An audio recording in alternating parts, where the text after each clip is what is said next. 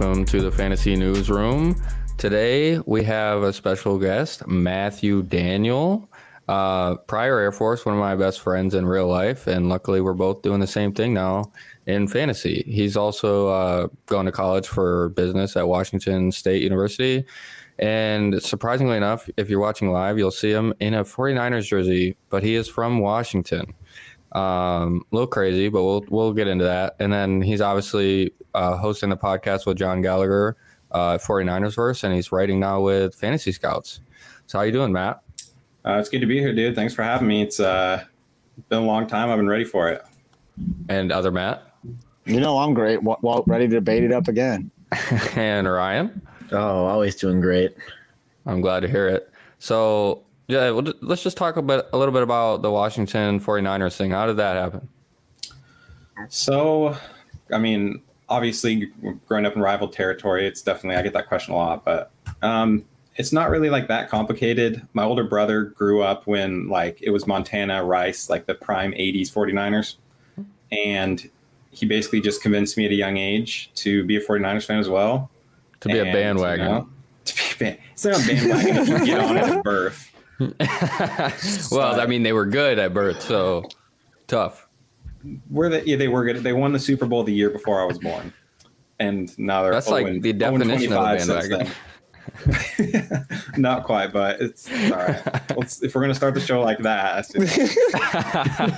no, I'm just kidding. But no, uh, um, uh, that's how I was a 49ers fan. What about what about the 49ers verse? How did how did you meet uh, John and and how did that come to be? So um, Sam, the co-creator of uh, Fantasy Scouts, uh, FF Ball All Day, I think is his at on Twitter. Um, well, when he approached me to be a writer, or when I he ended up announcing that I was writing for Fantasy Scouts, him and John are like real life friends. So hmm. um, once that came through, John followed me on Twitter, and then we ended up DMing, and he was just like, it pretty much just worked out really well. We were like, let's do this thing. We did a trial, uh, like a trial episode, and everything went really well. And rest is history. I dig it. Yeah, I like what you're doing over there for sure. I I tuned in. I think you guys were live for uh, when you guys got Trey Lance and stuff. So that was cool. I was watching at that time. So mm-hmm. I'm definitely excited for for what's to come with that. But we got some stale news, but still, it's some of the biggest news we have. in Julio Jones not going anywhere yet. And uh, last show we talked about the fact that we all think he's going somewhere. Matt, I'm assuming you're you're in concurrence with that. He's at least leaving. Yes, I think. I mean, I wouldn't say it's a far gone conclusion, but it's. It seems like that's the case. He's going to go somewhere, um, and now that it's past June, it's time. It's going to be coming soon. I would assume. Yeah, I think a lot of people are almost even assuming that the deal would be leaked prior to June, but then you know finalized after June. Mm-hmm. Um, so yeah, we're all sitting on our seats for sure. Yeah, but, I don't know if you guys talked about the report um, about how they got offered a first round uh, and said yeah. no, and then people were saying it was fake, whatever, whatever. But yeah, I, I heard the standing offer was a second, and or was it a, a third with a the conditional on the second, something yeah. like that? Yeah, because I saw that they wanted a hard second, so no conditional on playing time, yeah. anything like that, and they would take it and run, which seems. I mean, if I'm the 49ers or a contender, you can have two of my seconds at this point. I'm fine with it. Yeah, exactly. Let's dig into that. The 49ers and Julio Jones. What's the likelihood on that? So I think actually we're second in Vegas odds the last time I checked, um, which you can take that however you want to. But I think it's somewhat likely he has a link with Kyle Shanahan uh, for when he was the OC in Atlanta. Um, I think he'd fit really well. Obviously, it's one of those things that would be nice to have. We don't. I don't think we need Julio. I think we're a good team without Julio. I mean, obviously I want him though. I mean, he would transcend our offense to another level. He's still elite. Um, we'd get at least one, two good years out of him. For fantasy, I wouldn't want to see it if I was a Julio owner. Personally, I don't think it would be great because just because the low volume. But I mean, as a 49ers fan, I'm all about it. Yeah, I dig that. You guys concur, Matt, Ryan, chime in? No, I, I, I really don't. I don't think I'm on kind of as days pass on. I'm really just despising any trade at all for Julio because every day that passes is another day he's not going to be able to practice and form a connection with the quarterback. Mm-hmm. Uh, I think it's New England. I, I'm kind of sold in that boat that he's going to head to New England and he's going to pair up with the future Mac Jones slash Cam Newton and Bill Belichick. I think that's where I sit.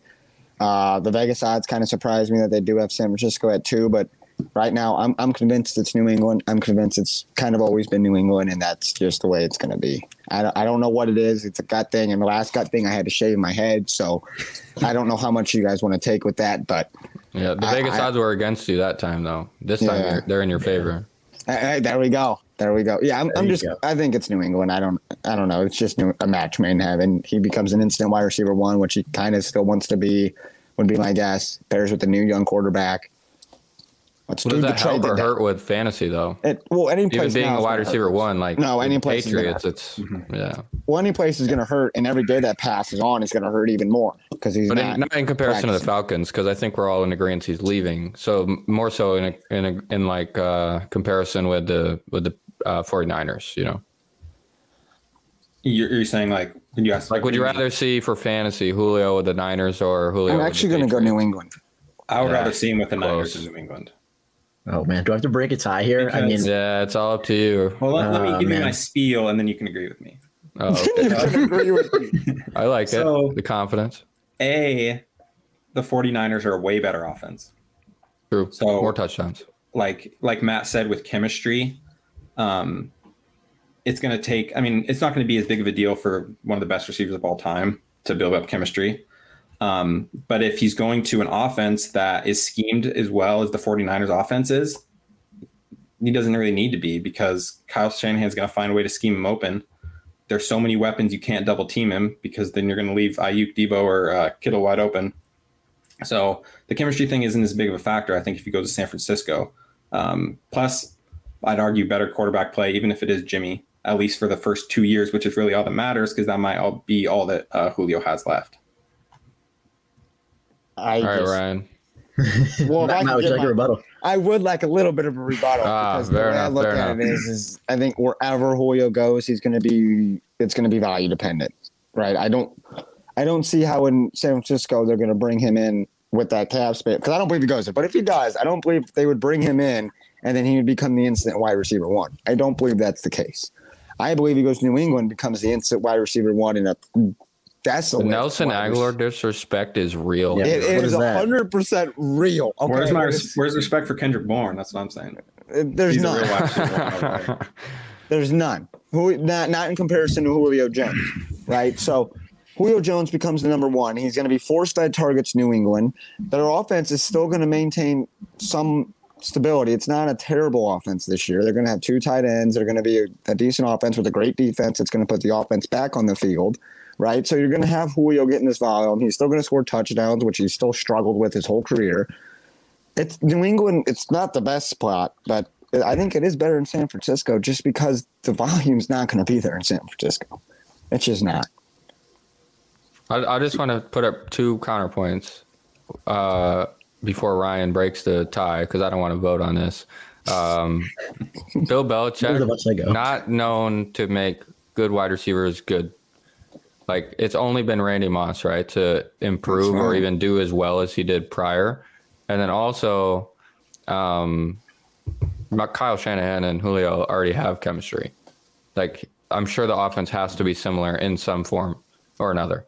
I don't think that matters. I think it's the quarterback connection that's going to matter. He's 32. He sure he might come in and matter like master the scheme, but if the quarterback's like, eh, It matters a little bit. Um, I remember when Emmanuel Sanders came over uh, halfway through like the 2019 season, um, and he ran a similar offense, and he said that he would have had to miss games if uh, he hadn't already ran a similar offense because of how Hmm. complex Kyle Shanahan's offense is.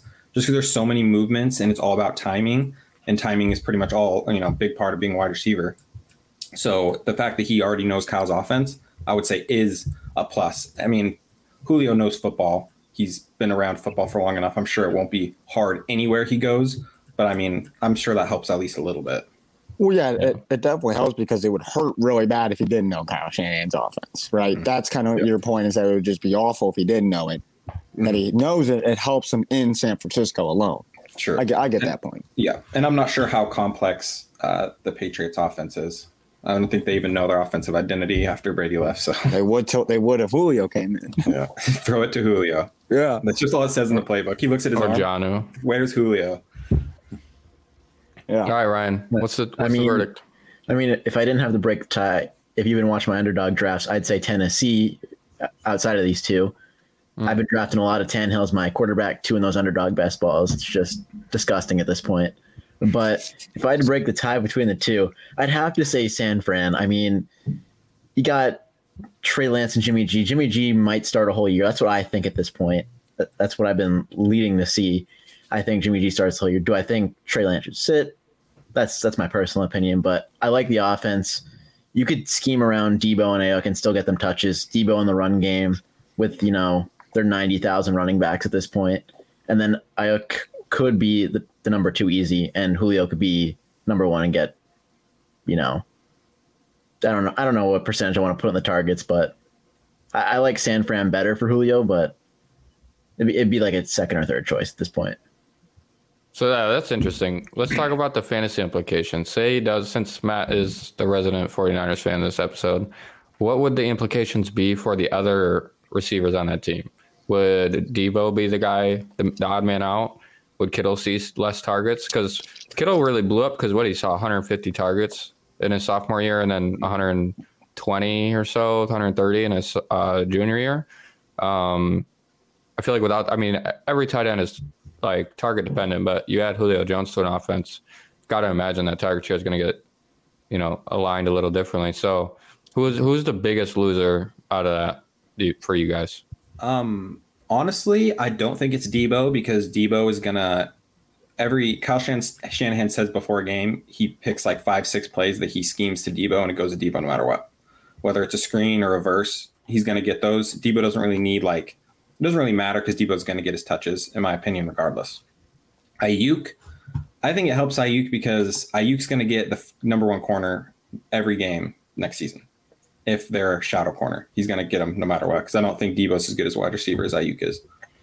Kittle, I think it might hurt. Um, like you said, he's a little more volume dependent, but that was more so because the 49ers, um, like the year he was so bad, the 49ers were also really bad. And we weren't really getting uh, as many red zone opportunities because our quarterback was Nick Mullens or, you know, CJ Beathard. So. I would say if I had to choose, I would say probably George Kittle, um, just because I don't think Deebo it doesn't really need like targets to be good fantasy. Fair enough. What about you, Matt? Other Matt? I- I'll go Deebo. I, I think it hurts Deebo Samuel. I think that if bringing in Julio Jones to the San Francisco 49ers is what Kyle Shannon wants to do, he's going to find a way to get Julio Jones the ball. There's only so many touches to go around, and I would rather the ball be in Aiyuk's hands or George Kittle's hands than I would Deebo Samuel's hands, right? But then again, with targets and scheme to plays like that, it's really hard to determine who's going to take the biggest hit because it's really all in the hands of the quarterback, right? If he's like, okay, now I got Julio, I don't need Aiyuk. I'm going to go to Kittle and Julio, and now Aiyuk just falls off the face of the earth. Then it's Aiyuk. I, I mean, I can't really predict it. If I wonder if you could predict it better if you accounted for one quarterback or the other. Because if it's Jimmy Garoppolo, I think you can kind of account for Kyle Shanahan's past and how he's schemed the offense before with Jimmy G. But if it's Trey Lance, then even if there is a scheme, or reverse that, even if Jimmy G will be able to make uh, plays on the field more often with the better vision, you know, I mean, just for being in the league longer. But with Trey Lance, if there's a scheme play, odds are he'd probably going to the first read. You know what I mean? So, Hmm. I mean, it's not guaranteed, but I mean, I wonder if that's something that could be thought about. I mean, yeah, I mean, I don't know, right? It's just, and that's another thing the San Francisco offense is it's hard to really project what anything's going to happen this year because as soon as Trey Lance takes over, the whole offense flips. It, the entire offense flips. We don't know who he's going to connect with the best. We don't know who's going to target the most. We don't. We don't know. We just don't know. I would, I, bet, uh, I would bet the best one, Julio Jones. Yeah, oh yeah, I agree. Yeah. I Mhm. agree. Yeah. I think, I mean, I'm sure we'll get into Trey Lance in the future, but I don't think Trey Lance starts a single game this season. Yeah, a little Alex Smith, Patrick Mahomes situation. I think that's what it But is. has there ever been a quarterback that we drafted like top five to not No. play one game? I mean, Mahomes was 10. I mean, if Jimmy gets hurt, obviously, which at this point is becoming like a 50 50 thing, Odd years are good for him, though. odd years are good for him. Do you see That's like me with predicting quarterbacks. Uh, well, it, he is he does ball out in odd years. The 49ers in general do good in odd years, which is just nothing. But I like to think. It's, it's a San Fran thing. It's like no, Yeah. yeah, it's like the Blackhawks back in like the 10, 12, 14 or the Kings. It was the Kings and The Giants. hmm San and the Giants in baseball. Giants. used to win like every World. Series. Yeah, It's It, uh, keeps happening until it doesn't. So it keeps happening to it. Doesn't it? You know Every what I year mean? there's always a thing that comes out of like why the 49ers win a Super Bowl. Like this year it's we're wearing our 75th anniversary patches for our 75th year as a team. Last time we wore those with the 75th year of the NFL and we won the Super Bowl. That's Oh, our that's our like the Super Bowl this year. I and like also it. last two Super Bowls we won, we played the Lions week 1 in Detroit. This year we play the Lions week 1 Detroit. So Wait, the last the two stars Super are aligning. I don't uh, two both times we've ever done it we won the Super Bowl. So and the odds are through. The, go bet the house. So yeah, I was about the to house. say go go down to Vegas and put some money on the Niners right now.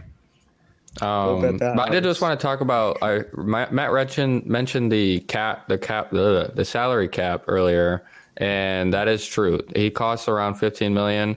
The 49ers only have around 11 million. But guess who's a cut candidate Oh boy, and could we go. save almost four million? Raheem Mostert. I mean, I know, I know some some of you are on team. He's staying. Jeff Wilson's out for the beginning of the year. They have to keep him, but they just drafted Trey Sermon and Elijah Mitchell. They're, I'm I've been team they're cutting Mostert since like January. I'm still riding with it. Uh, What's your thought, Matt? Daniel. So I was with you a couple weeks ago, thinking that he is a dark horse cut, um, and that our running back room is good enough to where saving the money would be worth it. But now that Jeff Wilson's hurt, he's uncuttable to me. It's I don't a few roll out. I don't want to roll out with two rookies and Wayne Gallman. Wayne Gallman did really well last year. He did do okay last year. I would say he did okay. I don't know if he did really good, but I, don't mean, know. I don't compared want to roll to out. Saquon Barkley, no, but compared to like half the other running backs in the league, he was pretty good. True. Plus, the Giants' offensive line was bad. So, I mean, if you're okay with that offensive line, you might be pretty good. But I mean, I just don't think it's going to happen. I mean, And Jeff Wilson's still there. He didn't get caught. Like they, he would no. still be there to be a leader in the in the locker room. Yep, and that and that is a role that he does have on the team, and they've said that before. Like he's kind of in a weird way like the heart of the team, um, which is weird for someone who's like our backup running back. But um, I don't know. I just don't think he gets cut. I think we need what Mostert brings right now. Um, we're trying to win a Super Bowl right now, and which is I think what it's all about for the Niners this year. I think I, last year I saw they restructured his contract, right? Last So last re- offseason. So he didn't. Yeah. So he was going to sit out um, Yeah. until he got because he wanted to get paid what Tevin Coleman was making. Yeah. which because he ran for like 200 yards and four touchdowns in the NFC Championship. yeah. and it was yeah, like, yeah. why am I making the same as this dude who runs a five four forty right now? Well, Um, then, so and then he plays what four games this year? Four or five? who Coleman? Uh, Mostert. oh, he played somewhere in that ballpark. I mean, Yeah. The problem with most So you think that like weighs on them? oh, it definitely does weigh on them, and it weighs on him even more now because he's hurt again. Yeah, exactly. So, I mean, I don't know what to do with the 49ers running backs. The two that keep getting hurt. I don't know if they're, you know, what they did in their past lives to deserve the world's worst ankles and knees of all time, but it is what it is. I gotta I ask. Okay, gets cut. anybody anybody who has the idea or has a cut candidate, let me know. But I don't know how else they can get Julio without cutting Mostert. And if they're the number two favorite in Vegas, they that seems most likely to me. If he does, They just have to I'm not saying restructure. you Salary really think he cap's wants to big, though. restructure for that. Yeah, salary cap is a myth. And You think he you think he wants to restructure for that though?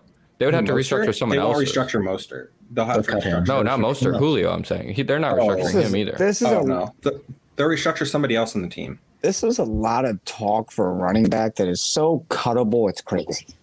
Who Mostert? Cuttable? Oh, yeah, cuttable. you just cut him. We're talking They about do Julio Jones. Like, Yeah, that's what I'm Oh, saying. That's what I'm the saying. price, then Yeah, that's what I'm saying. Yeah, 100. percent like if, you can if cut him. Atlanta, It's like almost a perfect fit to cut. Like, what do you mean if Atlanta came to us and said, "Hey, Sam Fran, I want a second and Mostert. Oh, Let's hey, do it." You know, Yes, like do it's it. the Yeah. same Yes. thing. If you cut him Yeah, and you yeah, trade yeah. him, you would still No. do it. Not my Mike Davis shares, Matt. Come on.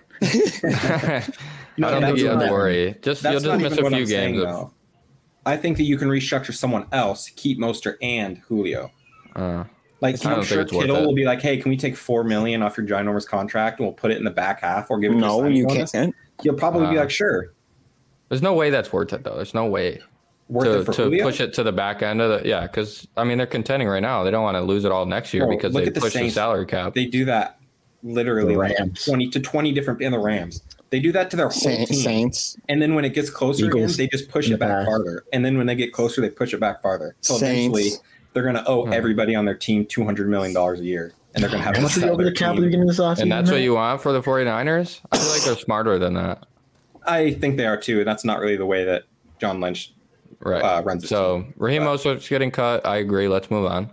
um, so one of the one of my favorite things that you've done in this space so far, and why I wanted to talk about Julio's cap and everything, is because you wrote an awesome article about like if anybody's seen the movie Moneyball uh, in base, it's about baseball, the um, Red Sox. Uh, Matt did a similar, or with athletics, yeah, sorry. But then he went to the Red Sox after, right? And then like actually fulfilled the championship. That was the year they won the championship by doing it. That's Get not it. the movie. I don't know. No, that's not the that's not the No, it- At the No, end, that was that. Was, I think that was the Jonah Hill guy who did that, didn't he? Well, actually, Oh. the, the guy who Jonah Hill played actually went on. He joined, uh, got hired by the Browns. to Yeah, do the that's same thing in the. NFL, Uh, okay, yeah, yeah. and it did not work. Well, Uh, we're obviously well, the that- Browns are we don't want to talk about that because you did a little bit of it with with uh I love the movie. with salary 'Cause- cap. Yeah, but mine's different than what he did. Yeah, exactly. It's not Yeah. it's not the same. There you'd have to do touchdowns instead of wins and Super Bowls. Um, but yours is based on Super Bowl odds and thresholds for how much you could pay a certain position and still win, or how much you could save on a certain position and still win a Super Bowl. Um, and I thought it was one of the one of the most interesting articles I read. And I don't read too many NFL based articles. Most of the articles I read are about fantasy at this point. But um, tell us a little bit about about how that article came to be and and uh, what your final thoughts were on it. Um, so it all started when uh, the Deshaun Watson rumors were flying around everywhere, and everybody was, you know, photoshopping Deshaun Watson in their team's jersey and praying that he This was came to the their team. first, the first, The rumors. first. This was pre. yeah, the trade room. I think it was pre-allegation Yeah, Deshaun Watson. yeah, yeah, Maybe yeah. it was. I think. Um, but anyways, uh, this is obviously before we had Trey Lance, and all we wanted in life was a new quarterback. Um, and I was one of the only ones in this 49ers Twitter group that was saying, like, no, I don't want Deshaun Watson. Um, you guys know who Grant Cohn is? Yes. So he's a uh, the I think he's the lead writer for uh, 49er Sports Illustrated, and he did a thing about basically if you pay a quarterback, you're you have no chance at a Super Bowl. Um, so like his thing was 10%, never pay a quarterback 10% of your salary cap. So basically, no quarterback has ever won a Super Bowl um, paying their quarterback over 50, well now it's 15% because Tom Brady pushed it again. Um, but pretty much if you eliminate Tom Brady and the, like the Mannings, because those are just like you know outliers. Obviously, Tom Brady's going to be outliers, the greatest of all time. Um, if you pay a quarterback over ten percent, you're not going to win a Super Bowl. It's pretty much never happened. I don't think it. I mean, I'm sure maybe it will happen with Mahomes, but basically, my view on it after doing the research that I've done is that you don't ever pay a quarterback more than ten percent. I would do it for Mahomes, and that's it. Um, so basically, I wanted to look and see if I could do that for every position basically look at what you need to pay a certain position group to be able to fit into like the threshold of what a Super Bowl team is, right? So like um, the Seahawks uh, when they won the Super Bowl in 2013, uh, they paid their uh, they paid their running uh, their running back room 10 million dollars, which is the most anyone's ever. Um, hold on one second, I'm pulling my info up. Um, this is the most anyone's ever paid a, uh, a Super Bowl winning team. They paid their running backs 8.7% of their cap. Wow. So basically, if you pay, uh, and the lowest was 3% by the Patriots the next year uh, at 2.25%. So basically, you have to fall in between those two thresholds to meet that requirement to be uh, to fit in like the mold of a Super Bowl team, basically. Um, pretty much Brady keeps breaking the quarterback one. Um, he did it at 15.6%, which is the new high with the Bucs. Um, before that, he broke it again with the Patriots, 22.9 million. and then he broke it again. It's he just keeps breaking it. Basically, every time you talk about this, you have to say, except for Tom Brady, and then you can go with your stack because he he's just literally the definition of an outlier when it comes to caps. Like it's insane. Like I when I finished doing this research, this just took me like months. When I got done, my biggest conclusion was that Tom Brady is the greatest quarterback of all time. It's crazy. I might have been Um, there before you did the research. Yeah. I agree.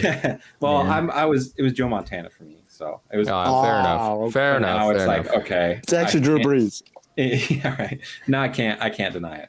So, anyways, then I pulled up the like positional distribution for each team, each NFL team, the past two years, to look at like um, who would qualify as like a Super Bowl contender because they fit the mold. Um, the only position that didn't uh, like have a correlation with winning was uh, winning a Super Bowl was the defensive line. But um, the ten teams that paid their defensive line the least, um, their their record, their average record was like three to four wins. But the teams that paid them the most, out of the top ten teams, I believe it was, eight of them won ten games and won their division. The other two, I don't remember what they were, but I think they were like a six and an eight team. So obviously, paying your defensive line is proven to be good. Um, so basically, then I uh, applied it to each of the. The information only goes back 2013. Uh, that was when they started tracking the positional distribution for cap. Mm. So that's as far as I have. But um, so then I basically applied it to every team this year to try and create a method that would predict who would win, who has the best chance of winning a Super Bowl, you know, without having to break like a new outlier. So the 49ers and the Rams were the only two teams that um, were uh, that met every single qualification. And that's essentially what the article was about. They met Um, every single one. Yep. They if you uh at the article, if you look it up, because I put them all into pie charts basically, and the 49ers and the Rams are like identical. So the 49ers and Rams both met every single one. Um, but this is pre uh this is pre-draft, which so I mean things are gonna change. Um Yeah. uh, but as of when I did this article, which I think I did it in May, maybe, uh, or maybe it was earlier than that, but um, those were the only two teams. And then there were, let's see, one, two, three, four, six, seven, eight, eight teams that met six of the seven qualifications. So That's it was fun. that's kind of crazy. Yeah, it's pretty great. I hope that it actually works and the two teams that I have win. I mean, obviously, because A1's the 49ers, but if one of them, if my prediction method actually ends up working, I mean, that'd be pretty sweet, you know? Yeah, I mean, you might have the next. You could be an NFL GM with that kind. Of I know, right? Exactly.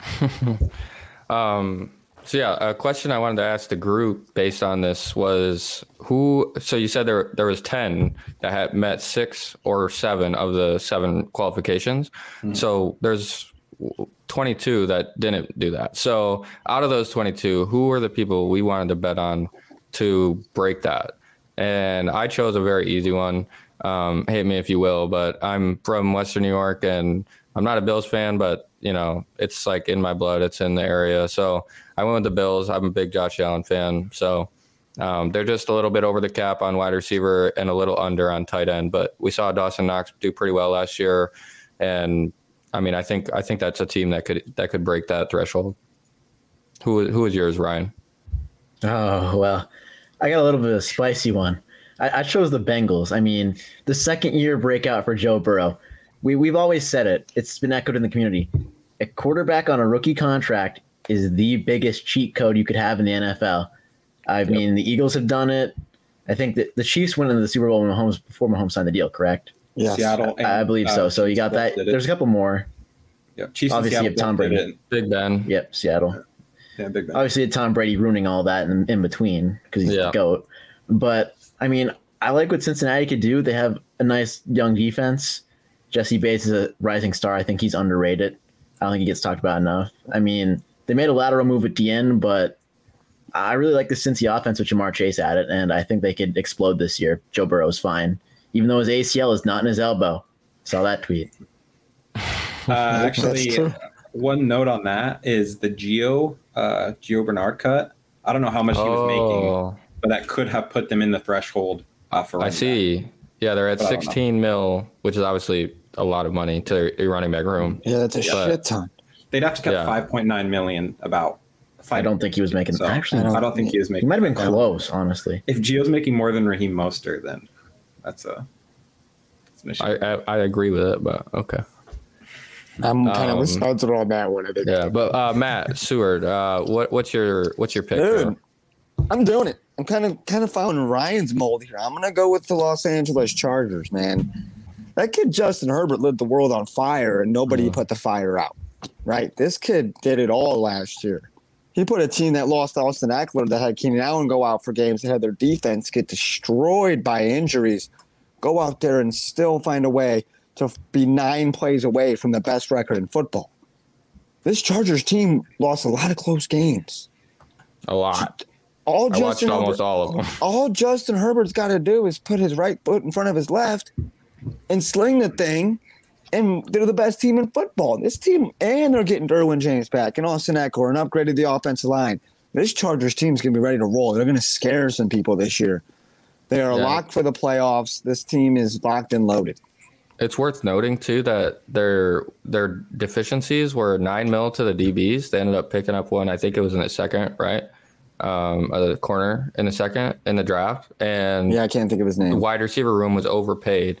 So Um, Asante Samuel. so Jr. with Mike Yeah, Williams, that's who it is. clear cut candidate. So He's been a um, cut candidate for years. that could that not could years, fall months. into that threshold possibly. Well, they're not so cutting Mike Williams, but yeah. Nah. They should, but they probably won't. Spencer, you should Um, be a cat manager for a team. I love it. They should. They should get rid of him. Uh, all right, Matt, who's your pick? Obviously, we talked about the 49ers are on the top, so they can't. They're already the favorite for you. Who, who's who's the other favorite out of the people who didn't meet the qualification? So you guys went a certain route with young, you know, up and coming uh, quarterbacks. I went a different route. I went with the Saints, the Jameis Winston led He's Saints. up and coming. Yeah, up Again? He's This he's is the second coming. rising. Still coming up. Yeah, the second rise. Comeback player of the year candidate, Jameis Winston. Um, I mean, they're overpaid in their running back room, which is fine because it's Alvin Kamara, so I don't mind that. Underpaid in tight end, I feel like that's the one that matters the least to me of all the ones on this list as far as paying goes. And uh, Adam Trautman is, I think, going to be pretty good. Um, I don't know. I I just think that the Saints are have always been good. I mean, Sean Payton's a good coach. Um, they have a majority. I don't know how many of their core they have left. It seems like they have got the majority of them back, minus Drew Brees. But Drew Brees wasn't even good towards the end, anyways. So Yeah. I know you're a Saints fan, but I don't know if you're going to argue me that. But no, I'm not going to argue. Saints are Super Bowls. Let's go. okay, okay. Saints, he said, "I'm not arguing against the Saints this Super Bowl." I mean, the fact that Um, you picked your first and you didn't pick the Saints tells me why. true, true, true. Um, but yeah, But that's that- enough about the cap. Let's move. Wait, I, I got one thing to add about the Oh, cap. go The- ahead. The Bengals were close. The average salary for Gio Bernard's contract was 4.8 mil. They were this close. Okay. so, so close. well, it the works out better for you. Your your choice of betting on the outlier is still still good. Then it's closer to to not being one. Yeah, what was it? 17 mil they were paying running back? Yeah, yeah, a little too much. Yeah. Um, but yeah, let's move on to the rookies from for the 49ers. Well, the ones we care about at least. Trey and Trey, Sermon and Lance. Um, we already mentioned a little bit. Lance, we don't think is going to start this year. Possibly, I'm kind of not in that camp. I think maybe near bye week or so. Um, but then also Trey Sermon with Mostert now being injured a little bit and Wilson out for what it was the first month or so of the season. We might be seeing Trey Sermon season a little earlier than people might have been expecting. What um what are you looking forward to out of them, Matt? Daniel? Um, so uh, I'll talk about Trey Lance first. Um, I just think that, well, a a rookie quarterbacks never came in and won a Super Bowl, and that's our priority right now is winning a Super Bowl. Um, we're built to win a Super Bowl, to contend for a Super Bowl, in my opinion. So um, I just don't think, I just think it's going to be Jimmy G. I think Jimmy G's good enough to come in and, uh, at the very least, give us the best opportunity to win. Um, like you said, the bye week would have been the best time, but we play the Colts on Sunday Night Football coming off our bye, and there's no way they're throwing Trey Lance um, into that against that Colts defensive line. He's going to be eaten alive. So um, hard pass on that. I just don't think, barring a Jimmy G injury or him coming out and just being garbage, which is or both possibilities. Seventy five percent chance. I would say it's 60% Jimmy G the whole season. And then I'll put 40% at Trey Lance playing. I'm pretty confident that Trey Lance won't see if everything goes right for the 49ers, Jimmy G or Trey Lance will not step foot on the field. Let me ask you this: If Jimmy G gets banged up out two weeks, Trey Lance starts two weeks, he is like mediocre, maybe slightly better than mediocre. When Jimmy G is healthy, do they start him again, Do or does Trey Lance keep games? starting? Well, Sorry. Do they win those two games that Jimmy G's out? Yeah, we'll say wait one and one. We'll go one and one. one on one, I would say that if he comes in, he's like, mm, meh. He's depending on how Jimmy G played prior to injury, obviously. I see. We'll say like 250 yards both games, two touchdowns, one interception.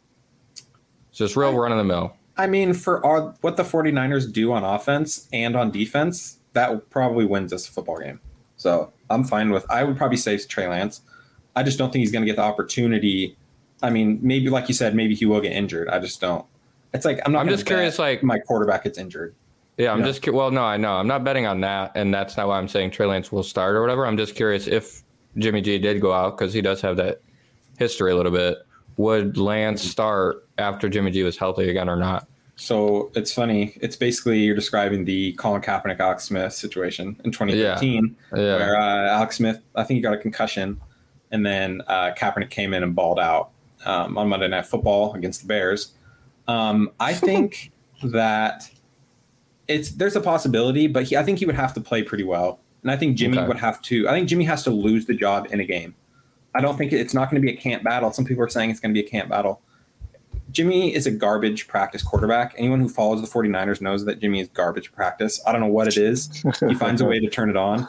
Last year, he threw like seven straight interceptions during practice one time. It's just what Jimmy does. He's bad in practice, but he finds ways to win. And right now, with our goal set on a Super Bowl, with a roster, with a roster that has the ability to win a Super Bowl, it just doesn't really make sense for me to want to put a rookie in there. Gotcha. So does that hurt? I know a lot of people are taking Trey Lance at QB three. Most some people I've seen QB one, QB two. You know, it's rare to see QB four nowadays. Yeah. Does that not hurt his stock a little bit that he's going to sit a year? It I know does. Patrick. I wasn't drafting Dynasty around the time Patrick Mahomes was drafted, but I have to imagine Deshaun Watson was probably going ahead of him, just because Alex Smith was there. Mhm. So uh, Jimmy Garoppolo is not Alex Smith. Yeah, I don't think he has an, as much hold on the team as Alex Smith. And like Matt said, this is a top five pick compared to a pick ten, I believe. Like, so there's some differences, but this has to hurt some of that stock. And you know, I mean, you're basically taking a year off. Yep. And it's funny, I was doing a uh, this was a redraft, um, super flex, kind of weird mock uh, for Get Right Fantasy. I don't know if you know who they are. They do uh, Yeah. like Friday night mocks and they grade them or whatever. Um, so it was a PPR super flex redraft, kind of weird. But Jimmy G went later than Trey Lance did, and it just kind of made me think. I don't think people fully understand that Trey Lance literally might not play a throw a single football this season. It It's, definitely I will give you it's 100% more likely that Jim, uh, Jimmy G throws a football than uh, Trey Lance not throwing a football. Like, there's like no way that Yes, that. Trey Lance just starts week one and, and then Jimmy G never plays Mhm. football again Yep. for the 49ers. Mhm. At Yeah, this point. sure. It's pretty much um, not possible. He would have to get hurt in preseason. That's the only situation where Jimmy G doesn't start week one. Any disagreements? You should tell my the crowd. people that. Oh, I do. I, Bet- I'm ready when you guys are. Oh, okay, Matt, go ahead. No, I'm teasing. I'm teasing. I just want to say there's there's a couple things that went through my mind as Matt broke that down very nicely. If they traded away what they traded away to move up to number three to get their guy and pass on Justin Fields to sit Trey Lance an entire year, this is bad management. So It is terrible. Jimmy G, I've seen lost his job in game to CJ Beathard, I believe it was. I am not banking on Jimmy G playing this full 16. I'm not banking on Jimmy G playing eight. I don't think it happens. I think they're going to be riding at that. If Jimmy G plays lengthy games, they're going to be riding again at, on that risky, could throw it well or could not be very good. They're going to ride that hand again and they're going to find themselves in trouble. You got to go with the upside in this offense. This upside, this offense needs upside. They need a guy that can go out there and win them football games. Jimmy G's not that guy. He never has once been the guy to elevate people around him. He's not that kind of guy. And for mm-hmm. a Super Bowl contending team, you need that kind of guy. So it's it, it, Trey Lance is playing this year. Trey Lance agree, is playing this year. I agree with the elevation part. How Jimmy G doesn't elevate anybody, but this is the best offense he's been on. When he got benched for CJ, he didn't really get benched. He was just still hurt, um, and he came back too soon um, from a high ankle, which I mean, I've never played quarterback, so I don't know how it was his plantar's foot on his high ankle. So I think that is pretty important. Um, but I just think that Jimmy is good enough, and this is our best offense he's ever had. Because even in the offense um, in 2019, Aiyuk wasn't there yet. This year, we got Aaron Banks in the second round. We signed Alex Mack to play center. Definitely the best offensive line he's ever had probably the best running back room he's ever had. Just because, I mean, I'm sure having Sermon and Mitchell isn't going to make it worse than it was with Breida and Wilson. Um, I just think that this is the best offense we had. I don't really want to rush Trey Lance because I think even before the season, people weren't expecting Trey Lance to start, mm-hmm. and we're not the Jets. We don't. We're not going to just let Zach Wilson practice every Sunday while we win three games, which is probably what's going to happen. We're trying to win a Super Bowl and I don't really feel like being patient with a rookie who's raw when I want to go win. Would you rather start early in the season though, if you're gonna? You know what I mean? Like, say Jimmy's looking pretty meek, like even game two, but they're like, "Nah, we're gonna ride it out." They push to the bye week, they push past that Colts game, and then they have, then they're like, "Man, we can't let this go on." You know, maybe they're only mm-hmm. three and six or something. You know, and they're like, "Well, we got." I mean, you know, at this point, mm-hmm. you know, so I wonder if it might just be better to start with him Mm-hmm. And then if he's, you know, then if you see that he's not doing great, bring in Jimmy or something. I don't know, play the hot hand with it a little bit, maybe. I just think we have a better chance of winning a Super Bowl with Jimmy. I mean, because we don't really know what Trey Lance is. We know what his upside is. I think Trey Lance is more of a future. He's our future, but he's not our quarterback right now. And I'm I want to win a Super Bowl this year. I don't want to think about the future right now. I just want to win a Super Bowl, and I think Jimmy gives us the best shot. If he's doing bad, by all means, pull him but I just need to see him. I think even Kyle is going to wait to make see Jimmy be bad before he pulls the trigger and puts Lance in. Well, I don't disagree with that. I think Jimmy should start week one, but you absolutely need to be ready to pull the leash on Jimmy G. I mean, his leash has got to be short. You know, when you go like, I just got a new puppy. When I went to train it, they told me I got to hold the leash real tight, like close to his close to his head. That's how short it's got to be for Jimmy G. Yeah, I'm talking week two. You you go bad two two ten yard 210 yards, one touchdown, three picks. Bye. Come in, mm-hmm. Trey Lance. Let's play football. I mean, yeah. if you're a Super Bowl contending team and the guy is not consistently putting up wins, mm-hmm. And especially with only one bye, you got to go for yeah. it. You have to go for that one bye. We saw how crucial it was this year in the AFC mm-hmm. with Kansas City. Mm-hmm. Even though Tom Brady again yeah. pulled out another miraculous season, right? But mm-hmm. I, I, believe San Francisco is Super Bowl contenders, but I don't think they can win it with Jimmy G at quarterback. I don't believe so. I agree with everything you're saying, minus Jimmy G not uh, being good enough because the way that our offense runs is you don't even need to be good. I mean, even you have to be better than Nick Mullens essentially, and we can win ten games. But last year we were barely up. Bar- I don't think ten games. Win, barely better than Nick Mullens will get you ten games. Yeah, barely better. Is that what you're saying? Yeah, like yeah, Mac Jones would have done it. Oh yes, our defense is top five. Our offensive line is the best it's been under Kyle Shanahan. Our wide receiver weapons the best we've been. We're bet. I think we're better than our 2019 team. I think our defense is a little worse, and our offense is a lot better. So the way the Kyle Shanahan schemes his offense, I mean, you don't have to be that good. You just have to be able to make your reads. And honestly, if Kyle Shanahan is going to tell him who to throw the ball to, I'm going to scheme him open. That's probably good enough to get us where we need to go. It's not that hard. A lot of the times when Jimmy struggles, it's when our offensive line has been bad and he doesn't have time to you know, get to his first read because a lot of times it takes a little bit in his offense because it's so complicated and there's so many things moving that it takes a while for that guy to find his hole in the zone or whatever it is to get open. Mm-hmm. I, I that time.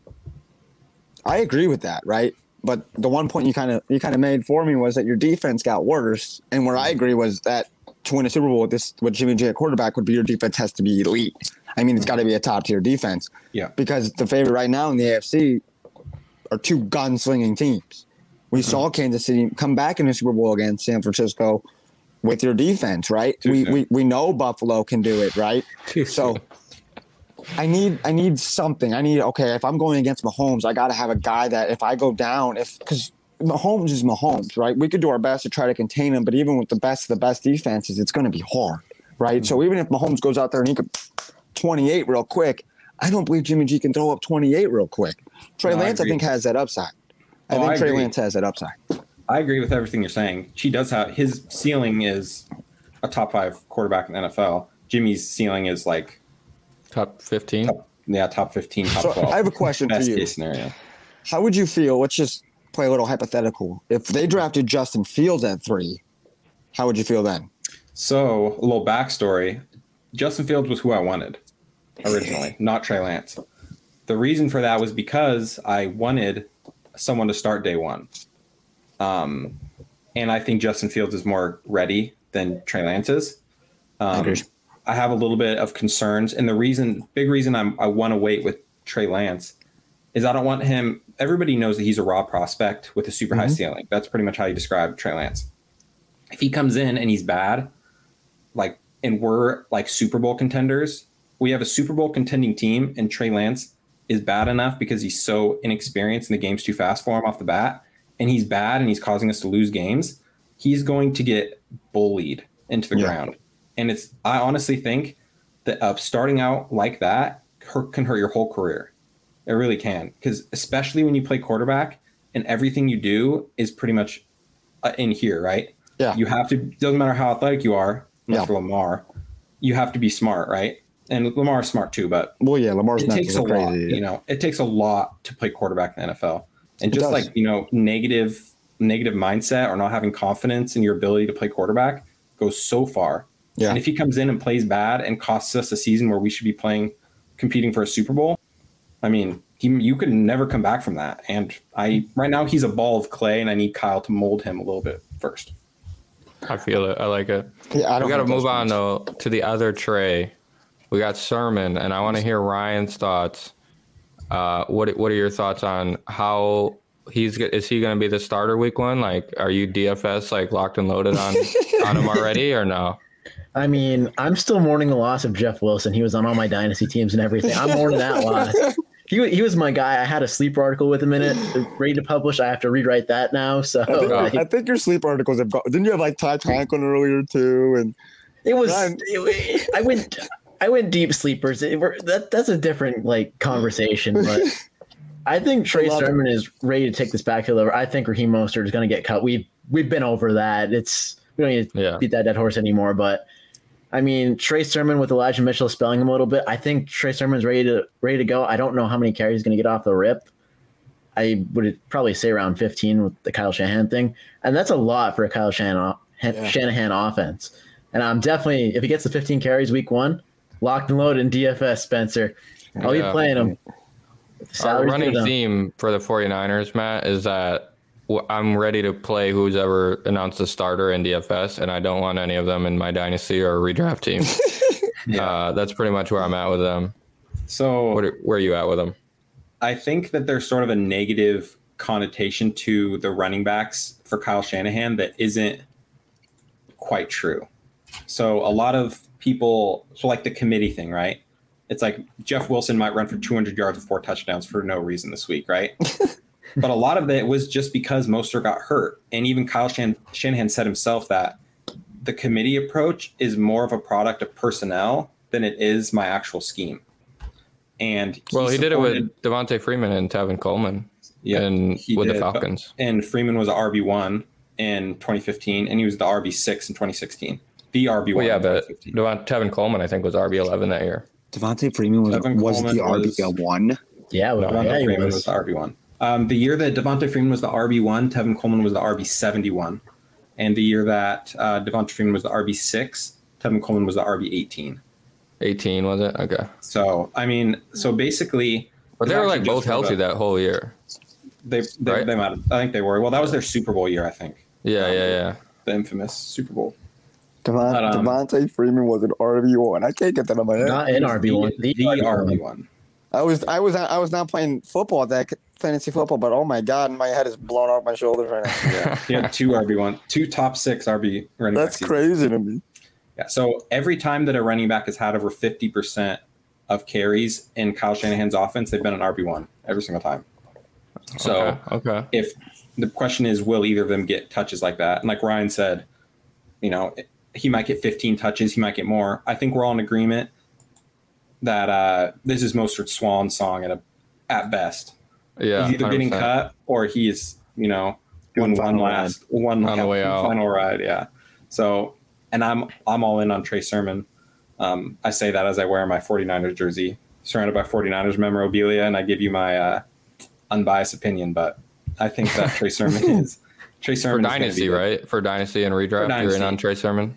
I mean, in redraft, I mean, depending on how deep your league is, if you're willing to take a late shot on him, I mean, if You think he'll be bet that him- late?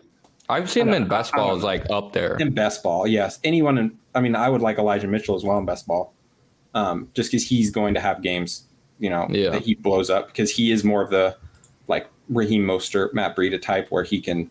He's. I think he had the fastest forty time in the class for running backs. Yeah. At least I mean, I uh, picked up Salvon Ahmed off waivers mid redraft season.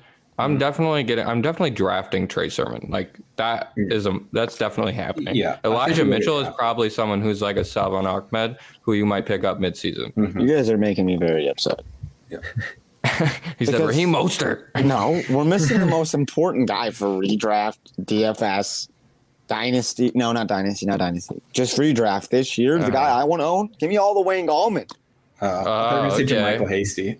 I thought you were gonna say Kyle little- Juszczyk. No, give me all the Wayne The fullback. He's done it. He's he's done it. He produced week to week to week for like five straight weeks last year. Yeah. Do you guys Give see how much it. they're paying Wayne Gallman this year? Do you guys How, see? how much? Take a guess. One Six point five mil. 700K. Nine hundred k. Okay, Oh, never mind. I don't Hey. want Wayne Gallman. He said, I- "I'm out on Wayne Gallman." Yeah. Give me He's Trey. All the money. This man's not even making a million dollars, bro. Oh, Didn't that's Devonta tough, Booker man. just get like five mil? No, don't tell me that. Dude, I think Devonta I'm Booker the got Giants. paid by the Giants. I think he got paid. He got That's paid. too much. I know he That's got terrible. paid. I'm happy for him though. Good for good for him. Exactly. Happy for him. Um, Get the bag. but we're coming. We're nearing the end of the show, and I wanted to touch on. we, we've been talking. Basically, this whole show has been 49ers, but also love it. rookies and sophomores. We're we're banging the drums here for a lot of younger guys, and they're getting overshadowed, especially in Twitter and the articles I read, the podcasts that I listen to. Um, and I think a lot of people are getting forgotten about. And my biggest, um, the person I think is getting the most not disrespected but forgotten about um, is Noah Fant. You got Kyle Pitts coming in the league. Everybody's forgetting about Noah Fant, and like T.J. Hockenson's barely staying above water with Kyle Pitts coming to town. So Noah Fant's a guy I think everyone needs to pay some more attention to, especially with this Aaron Rodgers business going around, and even just Teddy Bridgewater over Drew Lock. Like that's a an impressive improvement. Like it's not just oh bad to bad. Like Teddy Bridgewater did like was able to get good fantasy production out of DJ Moore, Robbie Anderson, and Curtis Samuel last year. He can definitely get good production out of Jeudy Sutton and uh, Fant, who are arguably as a whole better. Um, so Yeah. I'm I'm really looking forward to Noah Fant and hopefully it's Aaron Rodgers. If it's Teddy Bridgewater, then you know that's cool too. But um, that that's my guy for non-rookie cool. sophomore, who is If uh, Rodgers comes, it's cool. yeah, yeah, it's cool. It's cool, you know. Um, because I'm not betting on that to be the reason. I don't No, want. know. I, don't want it to make you like, oh, you should buy Noah Fant because Aaron Rodgers is coming. You should just buy Noah Fant. Um, if Aaron Rodgers comes, then you're like happy about it. Um, but you would you're you should be happy with Teddy Bridgewater anyways. Uh, that was where I was going with it. Um, Ryan, who's who's your guy? Who's your who's your non-rookie or sophomore? Well, I still uh, we're talking about young players still. You and Noah Fant. I'm going to bring up DJ Moore. I think DJ Moore is being forgotten about, even when he was like the epitome of like all last season. People were like, "Oh, don't own him. He's gonna be bad or whatnot." But I think Robbie Anderson. uh, This is for Dynasty, correct? We're talking Dynasty. Yeah, yeah, yeah. Because I'm gonna I'm gonna say that Robbie Anderson leaves this off, this coming Yeah. off season I concur. with with Terrace Marshall there as well. I think I DJ Moore could take another step. I think Christian McCaffrey's injury woes are starting to come up. They're a little understated on the timeline, and I think people are kind of ignoring that. Hey, he got a lot of money, but I, I was arguing with someone the other day that he said they just wanted to protect the investment. I firmly disagree with that. You can have your opinions, but uh, it's Yeah. not mine. I think CMC is near the end of the line, and they're gonna have to chuck that ball. And hopefully, Sam Darnold's it, but Yeah, CMC's ending. Yeah, I see that. I see that reaction, but I think I he's getting it. there. It's it's the age cliff. He's. Do you see how many touches he gets this season? It's stupid. Yeah. And he's not built like Derrick Henry, so there's not that argument with Derrick Henry where he's a physical specimen. CMC, Doesn't matter. I, I don't know. I, I just feel like we're getting to the end here with him missing 12 games. I'm not saying it's this season, but I think the future. biggest confusion and reason he's not talked about on the timeline is Barkley ACL. Everybody knows. Like you know what happened to Barkley. Nobody knows what happened to Chris McCaffrey. There's a shoulder. There's an ankle sprain. There's nobody knows. you know like there. It was very There mysterious. was a lot of It listings. similar to yeah, it was similar to Kenny Golladay last year. And most people are of the opinion that he purposely sat out last year um, because they were going nowhere and he didn't want to, you know, injure himself or further or whatever. Uh, Christian McCaffrey could have been in a similar situation and nobody's really paying attention to it. So big fan of that pick and definitely think that offense could be shifting a little. Um, uh, we'll go to we'll we'll handle Matt Daniel last. So we'll go to Matt Seward here. Who is your guy? So I have a question. I want all three of you to answer. Right. Uh, If I could have told you last year you could have drafted Alvin Kamara as RB five off the board, would you have done it? yeah, all day. You all would have, right? We Yeah. do that exact same thing this year for Saquon Barkley. It's awesome. you can draft Saquon Barkley as your RB five in redraft. I've seen it happen. Boom, he's going to be RB one. It's going to happen. I'm locking that in. I'm take locking it until the end of the year. So you can come at me if you want. Saquon Barkley's RB one. but can The you kids will be guarantee me- happy. Can you guarantee me six touchdowns on Christmas Day in the championship game? No, That's true. You can't I do can't, that. and I You- can't guarantee. It should have been really seven. Cool, It should have been should seven. have, and I can't guarantee the really cool cleats that he got fined for. That's true. But There. I can guarantee that he's going to be a value. This guy's about to be the focal point of an offense that's taken another step. That's taken a guy that Kenny G, who they paid money to. I mean, they robbed the bank for Kenny G, right? Evan Engram, Sterling Shepard, Kadarius Toney, offensive line improving, Saquon Kyle Barkley Rudolph. healthy. Yeah, Kyle no, Rudolph, courtside at the No. next game. right? So Chemistry. give me all the Saquon Barkley at RB three, four, five, whatever you want to put him. I've seen six, whatever. Give me Saquon. He's RB one. Case closed. That's all I'm talking about. I like it. I like it. Um, what about you, uh, Matt? What, what's your who's the last guy on this whole list we got going? So I want to talk about Miles Sanders. So I think that what's happening with Miles Sanders right now is a classic overcorrection because everyone was, you know, there were those Miles Sanders truthers. There still are, but everyone thought he was going to come in and be the next, you know, he's kind of like what Antonio Gibson was, is right now. Everyone just expects him to come out next year and ball, right? Which isn't a knock on Antonio Gibson because I'm high on Antonio Gibson. I'm just as well. But um, so Miles Sanders uh, only played 12 games last year. He's being drafted as the RB 19. That's like basically the big point to it in startup drafts dynasty. Yeah, So I mean, he's only 23 years old. He still had over a thousand yards from scrimmage last year in only 12 games. Not that bad. He still finished top 24. So I mean, essentially, if that's his floor, I'm fine with taking him there. Um, in the seven games that he took, that he saw over 75% of snaps, um, he averaged 18 points a game, which would have made him the RB4. So um, I think the volume is going to go down a little bit. I think that Kenny Gainwell is scaring people a little bit just because of pass catching work, but it's not really worrying me too much. Miles Sanders um, has the ability to hit the home run ball at any moment. So especially in like best ball, he's going to have monster games. Um, he had one He like, big three runs. games in a row where he had over 80, uh, three runs over 80 yards or something like that yeah, just crazy home run ability, which you know is always nice to have. Someone who can just straight up win you a week regardless. And if you're getting it from someone who's like a low end RB two is where you're drafting him, perfectly fine with that. yeah. I totally agree. I will say though, I I'm one of those people who's a little off on Kenny or on Miles Sanders because of Kenny Gainwell. I wrote an article on uh, thread on Miles Sanders a few months ago, and I talked about how Nick Sirianni came to the Eagles. Likes he has that system last year with, um, or two years ago with Mac and or yeah Marlon Mack and Nyheim Hines, and then he translated it to JT and Nyheim Hines, and now he's coming to the Eagles. And I thought he was going to do it with um, Miles Sanders and Boston Scott. And if Boston Scott is your Nyheim Hines, that means Miles Sanders, who would be the JT in this scenario, is like to the moon. But now it's Kenny Gainwell, who is actually much closer to Nyheim Hines than a than a Boston Scott. So there's some slight concern that Kenny Gainwell will be just much better with his catches and might see more catches, more targets, more touches because of that factor. And Kerryon Johnson is no dead horse. He's no dead man. He is going to get some touches for sure. Maybe not a ton, but it, it's better than Boston Scott. He's better than significantly better than Boston Scott, um, in my opinion. So I, I do have some concern for Miles Sanders, but like you said, RB nineteen, and you're definitely going to get RB one weeks here and there, and the floor is probably like mid RB two to late RB two.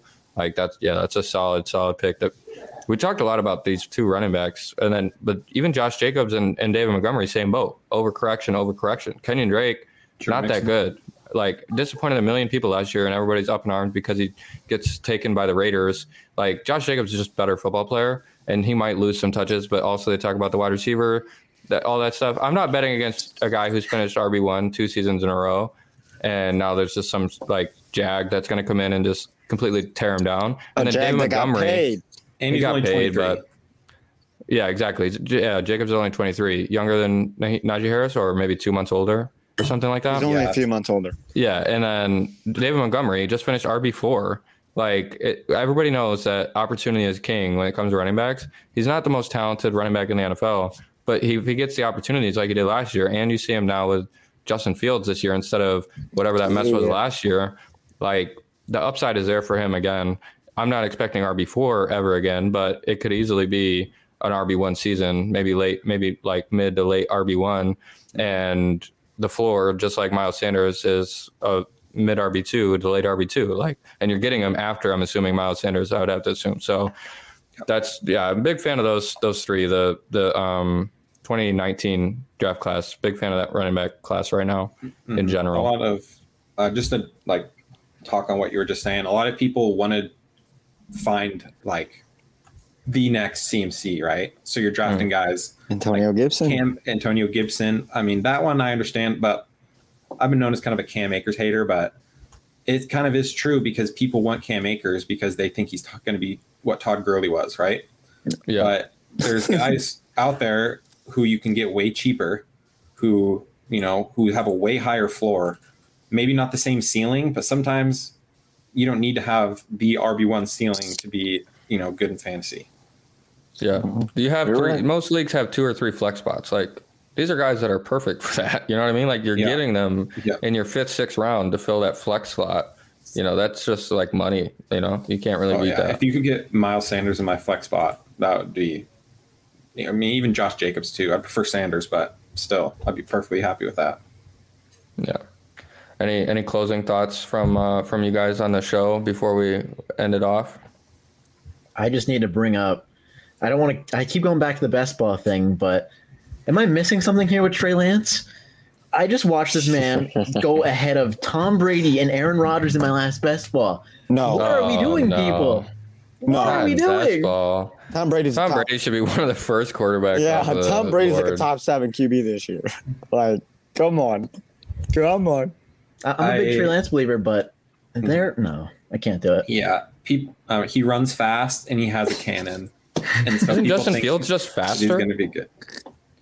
Uh, I think Justin Fields runs a faster straight line 40, but I think that Trey Lance is more like athletic. Sure, maybe yeah, maybe like film grade, Because I like think running Lance ran a- ability. Yeah, because I think uh, Justin Fields ran a faster 40 than Lamar, but he's not a better runner than Lamar. I think he's the third fastest running back in the NFL right now. Justin Fields. I think it's Lamar and Russell Wilson. Third fastest running quarterback. Yeah, like out of the combine. I think he's probably faster than Russell Wilson. I don't think Russell Wilson had that fast of a 40 time. Oh, I think could we're, be didn't wrong. didn't Wilson have a burn? I thought he had a burner one. Yeah, I I think don't. I it's could I think wrong. it's Russell Wilson and Lamar Jackson. Yeah, I think the so only too. two.